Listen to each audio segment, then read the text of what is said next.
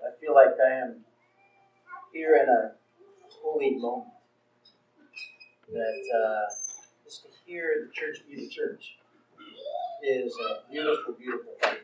And uh, that's what all I've been hearing today is the church being the church. And uh, from the point of the, the first sermon or the sermon this morning, that uh, when Rick, when, uh, when Greg lift, had you lift up your hands, how many people have been hurt here? And uh, and just the way he dealt with that. This is a, this is a real place with real people who have been impacted, transformed by the gospel. We're all in different points. We're not competing with each other. We are just growing together as the body of Christ. And so I count it a great privilege to be here. And uh, I do praise God for this church and feel a deep affection um, because it is um, loving the gospel, but also because it has loved my daughter Hannah and uh, my son in law Joe and my grandchildren Karsten and Sam and Rosie so well. Um, they got launched away from us and uh, went to McAllen, Texas, and then came back up here, and and they got plugged into a church that has felt like home to them for these five years is precious beyond words to a, a father's heart. And so, for that reason alone, I just want to um, praise God and thank you. But also, I think thank God for the gospel impact that is being affected through this church, and uh, that I could hear these testimonies this morning and this evening. It's just builds my faith that God is at work, His gospel is real, and uh, the Word of God is powerful and worthy of being preached in an expository way. I keep hearing that word come up. I'm not going to preach an expository sermon tonight. Uh, I'm just going to briefly um, just share some things with you. I want to focus on a promise from God's Word, and I want to focus on a warning from God's Word, and close with an admonition from God's Word. So, the glorious promise first. All God's promises are glorious. And, but the glorious promise that I want to focus on, that I hope will help encourage you to press on in the victory of Christ. It's no small thing that you have been about this now for 10 years. That's a long time. It's a decade. And, uh, but I want to encourage you to press on in Christ's victory. And so the glorious promise is from Matthew 16, 18. You've all heard it. I'm just going to focus on one little phrase. This is where Jesus, you know the situation. Jesus says, Who do you say, who people say that I am? And, uh, and Peter gives his answer, and, and, uh, and then Jesus says to him, I will build my church. On this rock, I will build my church. Just think of that. I, I, Jesus Himself, I will build my church. Stop. That's a promise. It's a promise. I will build my church. I think of Jesus as a carpenter. He was a builder. And I thought maybe that's kind of cool that he's now building the church.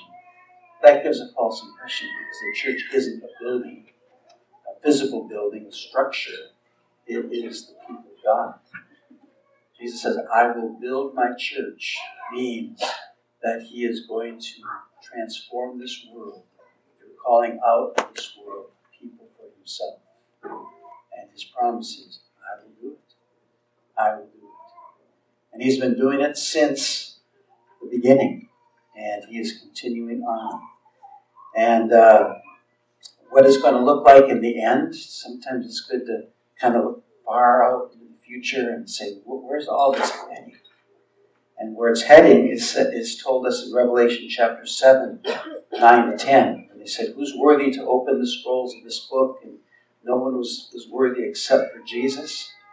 And so after this I looked, and John says, Behold, and behold, a great multitude that no one could number, from every nation, from all tribes and peoples and languages, standing before the throne and before the Lamb, clothed in white robe, with, with palm branches in their hands, and crying out with a loud voice, Salvation belongs to our God, who sits on the throne, and to the Lamb.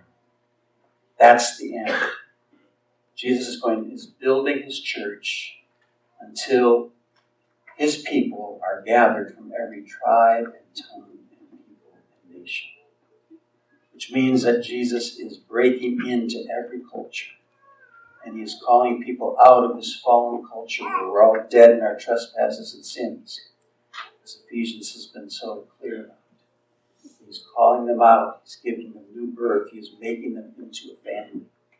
A global family with local expressions of that family all around the world. And you are one of those local expressions.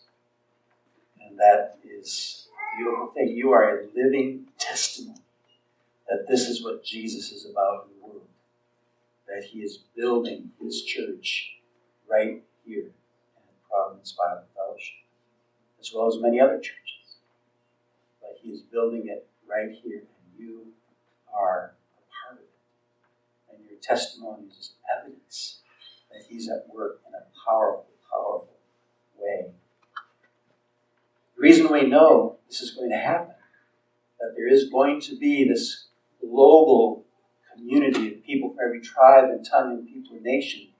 That's so Revelation 7 9 is because of Revelation 5 9, a couple chapters earlier, where Jesus says, they sang a new, or John says, they sang a new song saying, Worthy are you to take the scroll, the scroll and to open its seals. For you were slain, and by your blood you ransomed people for God from every tribe and tongue and people and nation. And you have made them a kingdom of priests to our God. They shall reign on. So you see how everything brings us back to the cross. It is the cross of Jesus Christ that has purchased for himself a people from every tribe and tongue and nation. And so that's the big picture of what he's about. He is on a global mission, and we must keep that huge picture in mind, but also realize that he's doing it through these local expressions of the body of Christ. And uh, that's what Providence Bible Fellowship is. It is living testimony that Jesus is building his church. And it is a precious thing purchased by his blood. And therefore, it's worthy of you pulling your life into this place in light of the global church Jesus Christ. Question is, how does he build it? How does Jesus build it? and Ephesians chapter 4, 15 and 16, which some of you probably came right when Pastor Greg was preaching on that. I came in Ephesians 4. Bethlehem, we, we talked about uh, um, Pastor John Piper preached for nine years on the book of Romans. And so a whole generation of people came during Romans. When did you come? Romans 2, Romans 6, Romans 14, Romans 1. And that's how we defined our church for a. It's a beautiful thing. Ephesians 4 15 and 16. It says, Speaking the truth in love. This is a question how does Jesus build? How is he building his church? Speaking the truth in love, we are to grow up in every way to him who is the head, into Christ, from whom the whole body, joined and held together at every joint with which it is equipped, when each part is working properly, makes the body grow so that it builds itself up in love. Now, I loved Greg Burwell, Burwell before tonight. but I love him even more when I heard that you taught them sentence diagramming in, Colossians. I mean, that just makes my heart sing. And I don't know, all you kids in here, I don't know if you, you did sentence diagram, you know, and uh, I don't know how many adults actually did it, you know, you went to an elementary grammar school, you should have done it. And I went to a wonderful little Catholic school, and they actually taught grammar back in those days. And uh, they taught us how to diagram sentences. And I thought it was the most ridiculous thing I've ever done because, you know, it's just so obvious. We don't need to diagram a sentence. We just speak English and we do fine. But uh, when I went to Bethel College as a brand new Christian in uh, 1977 or 1973, uh, I met John Piper a year later. First, he came to Bethel College, and uh, he just wanted to rivet our mind's attention and our heart's affection on the Word of God. One of the ways he did that was he stressed sentence diagram. And so that's what I've taught uh, for um, 37, 38 years at Bethlehem Baptist Church. I teach sentence diagram along with some other things. But uh, just listen to this sentence. I want you to try to figure out what is the, the main um, subject and the main verb of this sentence I just read to you. Speaking the truth in love, we are to grow up in every way into Him who is head into Christ. And this, this next part, from whom the whole body, joined and held together by every joint with which it is equipped, when each part is working properly, makes the body grow so that it builds itself up in love. I ask my students, okay, what is the subject and what is the verb in the sentence? Listen again. From whom the whole body, joined and held together by every joint with which it is equipped, when each part is working properly, makes the body grow so that it builds itself up in love. What's the subject? What's the? I won't press you too hard, but if you had it before you, you'd be able to tell me. I'm. But it just struck me, you know, that uh, I think the subject is from whom the whole body, body is a subject, and there's these participles, joined and held together by every joint with which it is equipped. Then there's a temporal clause when each part is working properly. And then here's the main makes the body grow so that it builds itself up in love. So the subject is the whole body. The verb is makes the body grow. I thought, that's pretty profound. The whole body makes the body grow. The whole body makes the body grow and there's these modifying clauses, the whole body joined and held together by every joint which it is supplied, when each part is working properly. That's amazing. That means there is a significant role to play for every person in this room, every person that makes up Providence Bible Fellowship. Each part has its, each member has its part to play. And a lot of times we don't even know exactly what it is, but as you heard from these testimonies, you're doing it. Is that that Sunday school teacher at that moment, or, or that person coming over to clean the house, or that person that uh, helped here or there, or whatever. That's part of what has helped build the body of Christ. And uh, so Jesus, I thought said Jesus said, I will build my church. And now here it says the whole body make, makes the body grow. So that it builds itself up in love. There's the building same word. And uh, then you look at the sentence a little bit more carefully. And it says, speaking the truth in love, we are to grow up in every way into Him who is the head, into Christ and then there's this little prepositional phrase from whom the whole body makes the body grow.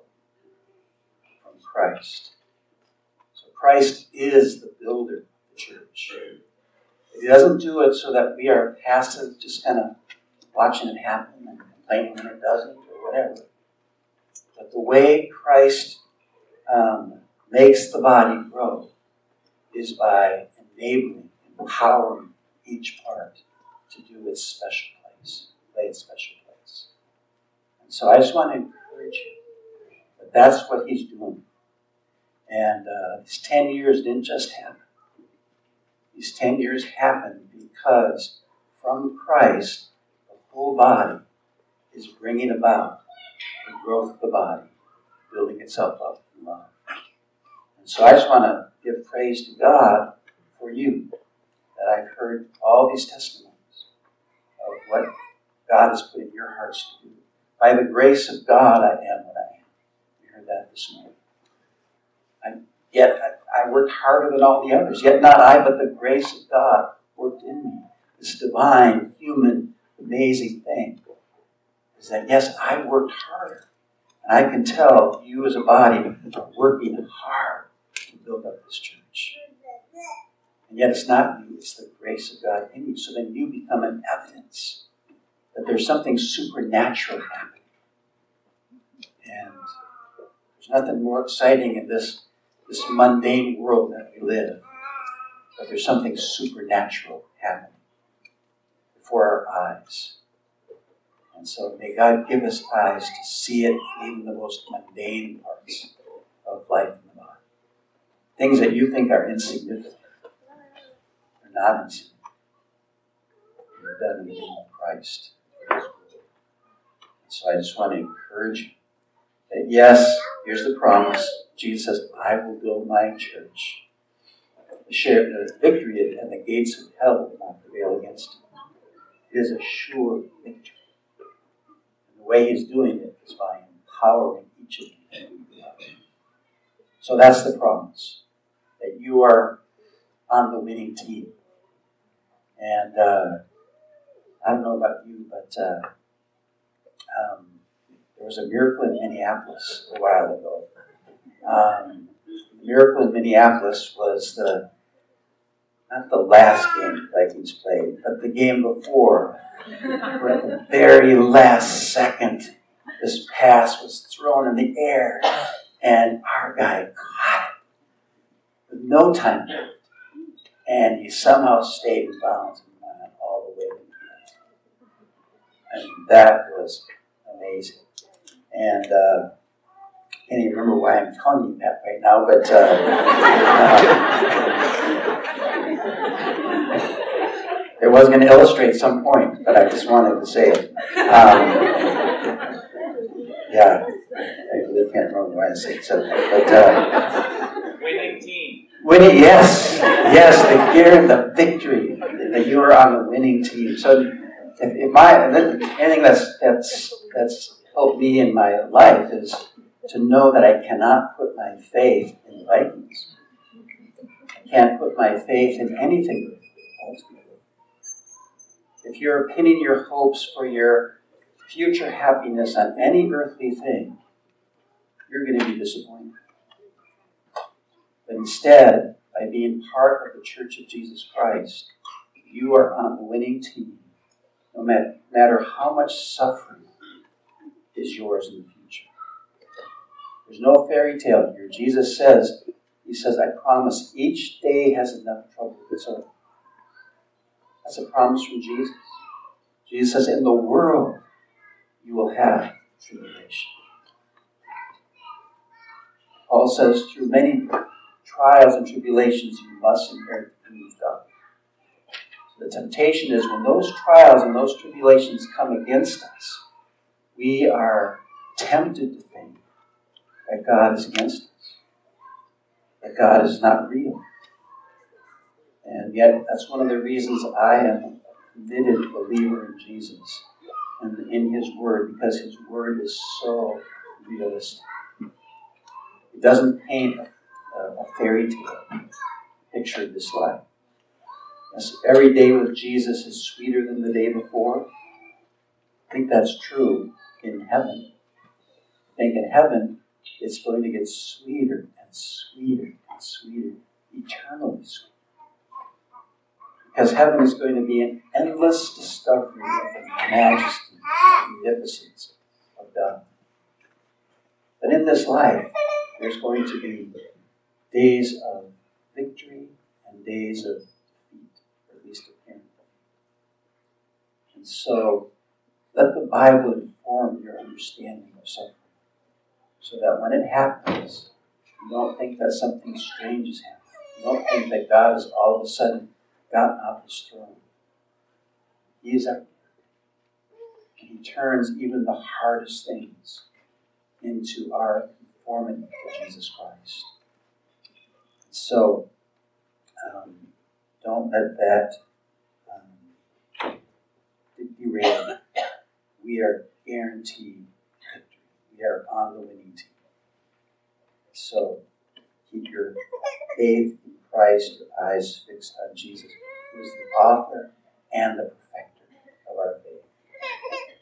He's begun a good work in you, and he will complete it until the day of Christ Jesus. There's no other, no other place in the world we can hide except for the heart of Christ.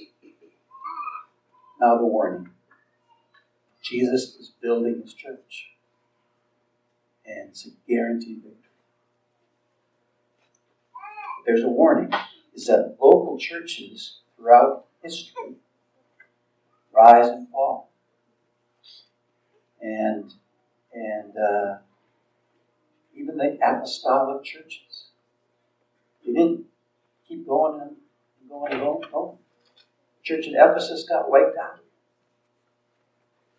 Isn't that amazing? Local churches sometimes come to an end in this world.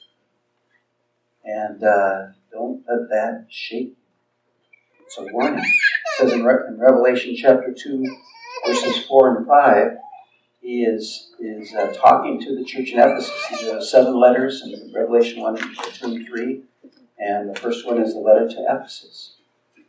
And, uh, and this is what is said to the church in Ephesus I, I have this against you, after commending them for several things. Says, I have this against you, that you have abandoned the love you had at first. Remember, therefore, from where you have fallen Repent and do the works you did at first. If not, I will come to you and remove your lampstand from its place, unless you repent. That's a sobering thing. Jesus gives a warning to local churches. The global church of Jesus Christ, the universal church of Jesus Christ, is enduring and nothing ever comes up. It is on a journey toward absolute success. The local churches rise and fall over the.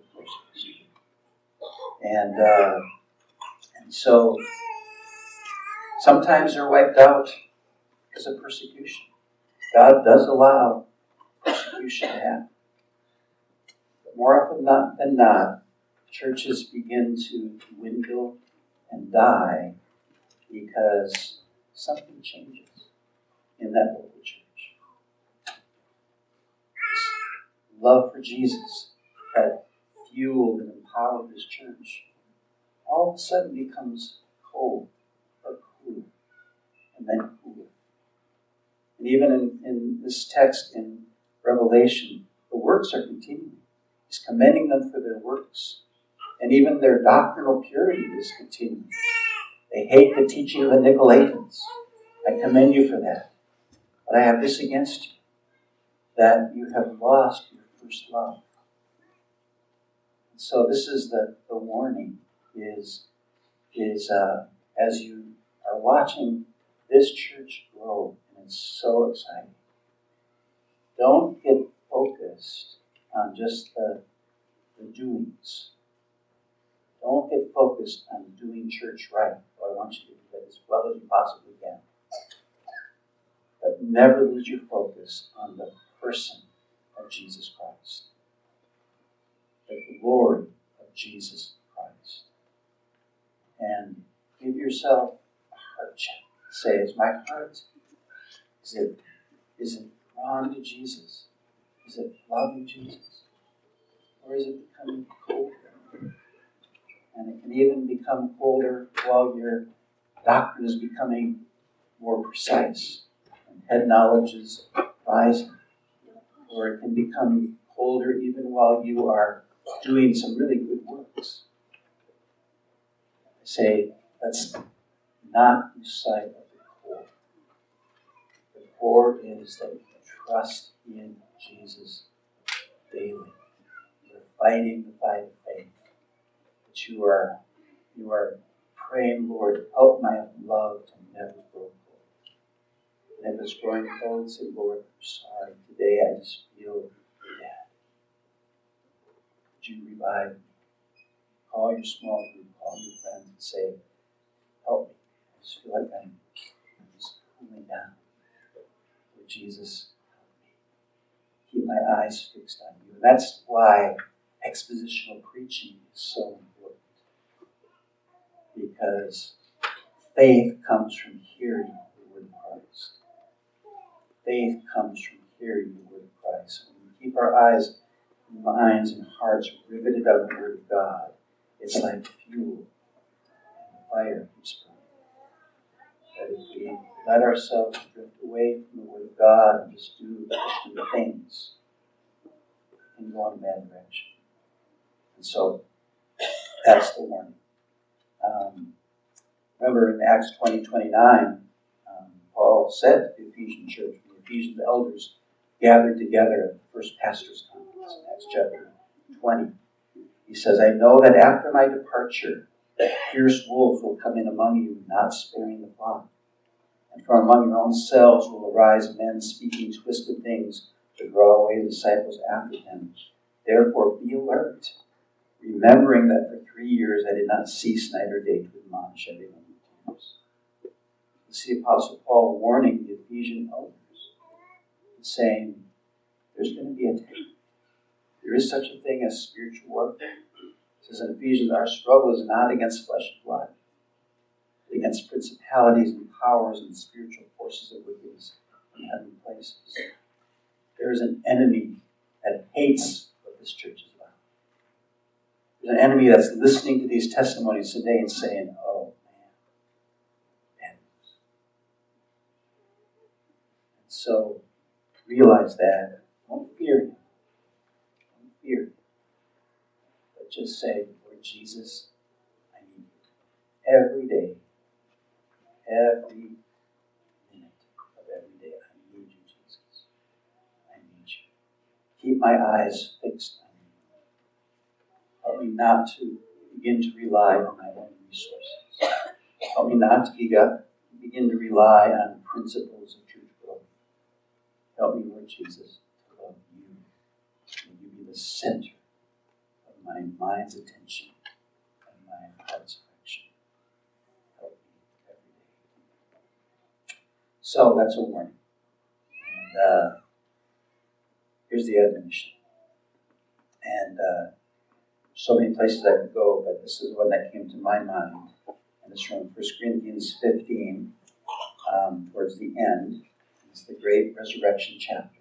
Um, there are people in Corinth that began to doubt the resurrection, or some thought the resurrection already happened in some spiritual way, and uh, future resurrection. And, uh, and so what Paul does is, um, in the beginning, he says, uh, Jesus rose again and he appeared to Cephas, he appeared to the apostles, and, uh, and he appeared to 500 at one time. Most of them are still alive. I love that text. Know, sometimes people just say, well, just Christian faith is just kind of just uh, this fairy tale. But you got to realize that Corinthians is just a historical document. Not just a historical document, it, it is a historical document. It's been written by someone, and, and scholars agree it was written probably in the 50s, 50 AD. It's about 20 years after Jesus' death and resurrection. So you have this document. And Paul has written it to people who are beginning to doubt the resurrection. And he's just arguing the resurrection Cephas saw. I saw. 500 saw him at one time. Most of them are still alive. Go check it out. Eyewitnesses to the resurrection of Jesus Christ. And so to me, it has been so powerful in my life to realize that what I am, the Christ I am trusting in, is not just some ideal literary person created by some brilliant author, but he is a real historical figure that lived in real space and time. And he really did die on the cross for our sins, guaranteed in the resurrection the dead. And so we have reason to um, put our tr- all of our trust in him. And, uh, and God has, has uh, given me the opportunity. I have two daughters that are getting married in the next six months. And, uh, I had to earn some money somehow. And so I've become a Lyft driver and uh, taxi cab driver. And uh, um, it's been such a blessing to not only find a way to help pay for these weddings, but but to just to kind of I've met 1,800 people in the last year and a half in my city, and I just feel like they are like so many are like sheep without a shepherd, believing the most bizarre things, and yet they don't know about it. So my desire is to do anything I can in these meetings of these people to somehow point them in the direction of Jesus. God has given many opportunities to share the gospel. And, uh, and so I just urge you to say, people are starving for something solid, for someone solid to put their trust in. And uh, apart from Christ, they're just the most bizarre. Aliens are really in control. I met someone lately that said aliens are in control and they're just waiting for us to get along. And then once we get along, they'll come in and fix everything.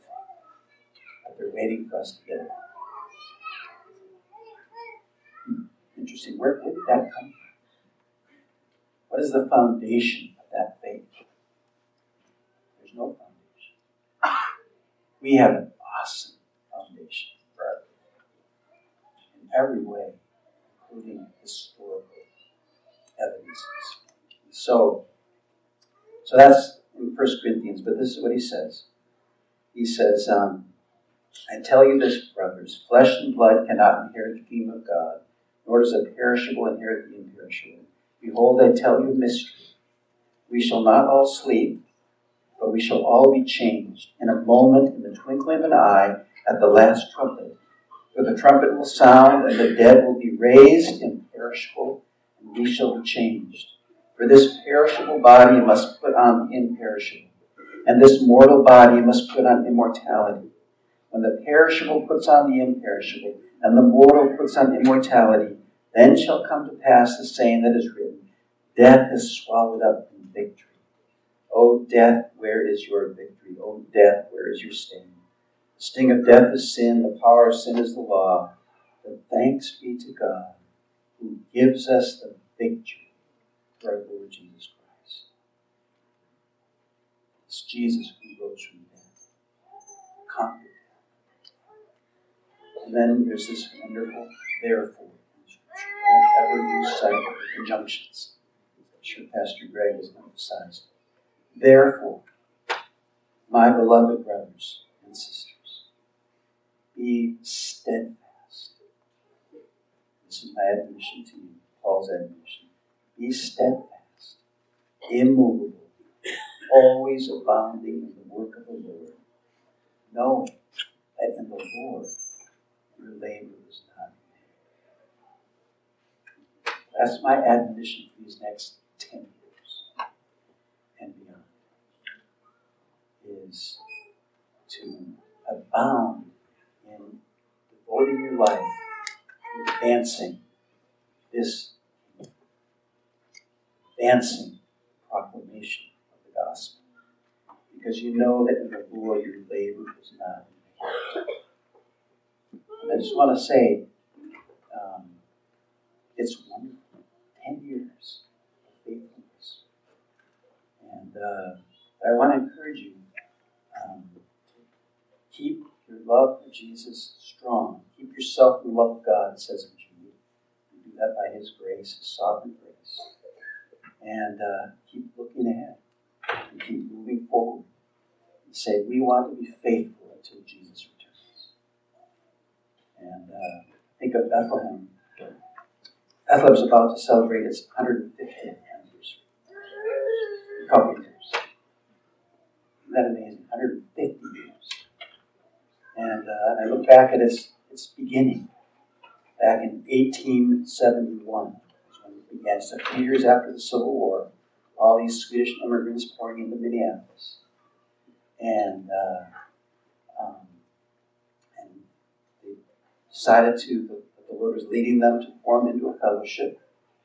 And, uh, and within years, they uh, started out in a, a, living room, and then they went into uh, rented quarters, and then they actually built the building then, shortly after that, the burned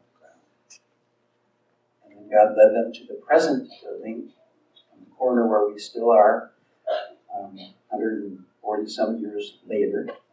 And, uh, and God has enabled Bethlehem to keep growing gospel ministry. It's been a gospel faithful church for all those decades. And uh, we don't take it for granted. And so I just encourage you that there's great benefit from being long term, have a long term view of faithfulness for the sake of the community. We have seen things, I'll close with this. One of the things that, that, that really has transformed us by seeing the value of a long term faithfulness is um, in 1890, of 20 years after its founding, 19 years after its founding, we sent out a missionary family to Burma. And uh, Olin Minnie Hanson went to work with the Kachin people in, in Burma, which is right next to Thailand, and it's now Myanmar. And, uh, and, and, this couple um, came to a church that just seven years before had their first baptized believers. In 1883, the first baptized believers. They came in 1890, and they devoted the next 37 years of their lives to um, translate the scriptures, learn their language, committed to writing, and then to translate the scriptures. 1927, they turned the Old and New Testament, translated from the Greek and Hebrew and Swedish and English, and gave it to the Kachin people. They came home and died not knowing not knowing what the results were. And, uh, and then the church began to grow. 1960s, it had really been growing, and then a new regime came in, and the missionaries were all kicked out. For 30 years, Burma was closed up tighter than drum. And late 1980s, um, some, some of their leaders were allowed to leave the country, and one of them came to Bethlehem. And uh, I met them, Julie and I met them in 1990 and, uh, and they came over to us. I greeted them, thought they were some international students, and they were middle aged. And we said, Where are you from? He said, Myanmar. And mission pastor that I was, I didn't know what Myanmar was. He said, Burma. I know what Burma is. And he says, I've come to tell you this. I've come to tell you that your labor is not in vain. I want you to know that now, back in 1890, you sent to us Olin Minnie Hanson translate the scriptures for us, I want you to know that now there are 600,000 Kachin, 500,000 are professing Christ. And, uh, and each one of them has a picture of Ola Hanson on their mantle. And uh, so I so we wanted to come and visit our mother church. And uh, you just think of that.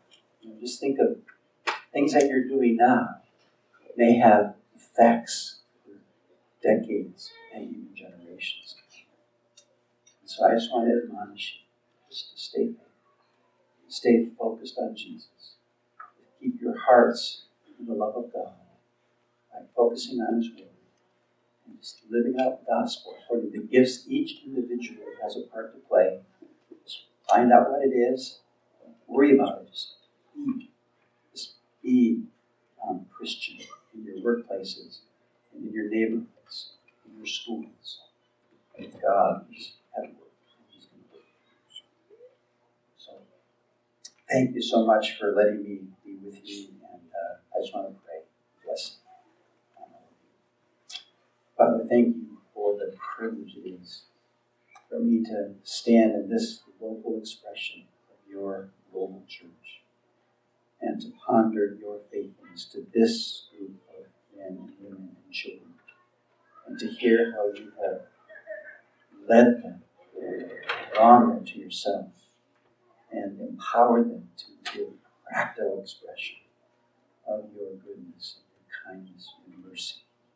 And open the doors for them to share the gospel, not only with the children here and others here in their workplaces and schools and, and elsewhere. So, Lord, I just thank you. I just pray, Lord, even as we reflect on these last 10 years of your faithfulness, I just pray, Lord, as they look into the next 10 years and as long as you give them breath, I just pray, Lord, that you would keep them um, fixed on the glory and sufficiency of Jesus and the power of the cross and the resurrection, even as they move into Easter time. I just pray that the preciousness of your death and resurrection would just increase in their minds and in their hearts, and that you will lead them as they move forward uh, for the sake of your kingdom. Lord, may they press on now in the victory of Christ. In his name I pray. Brother Tom, thank you so much for uh, faithfully bringing the word to us. We celebrate our 10th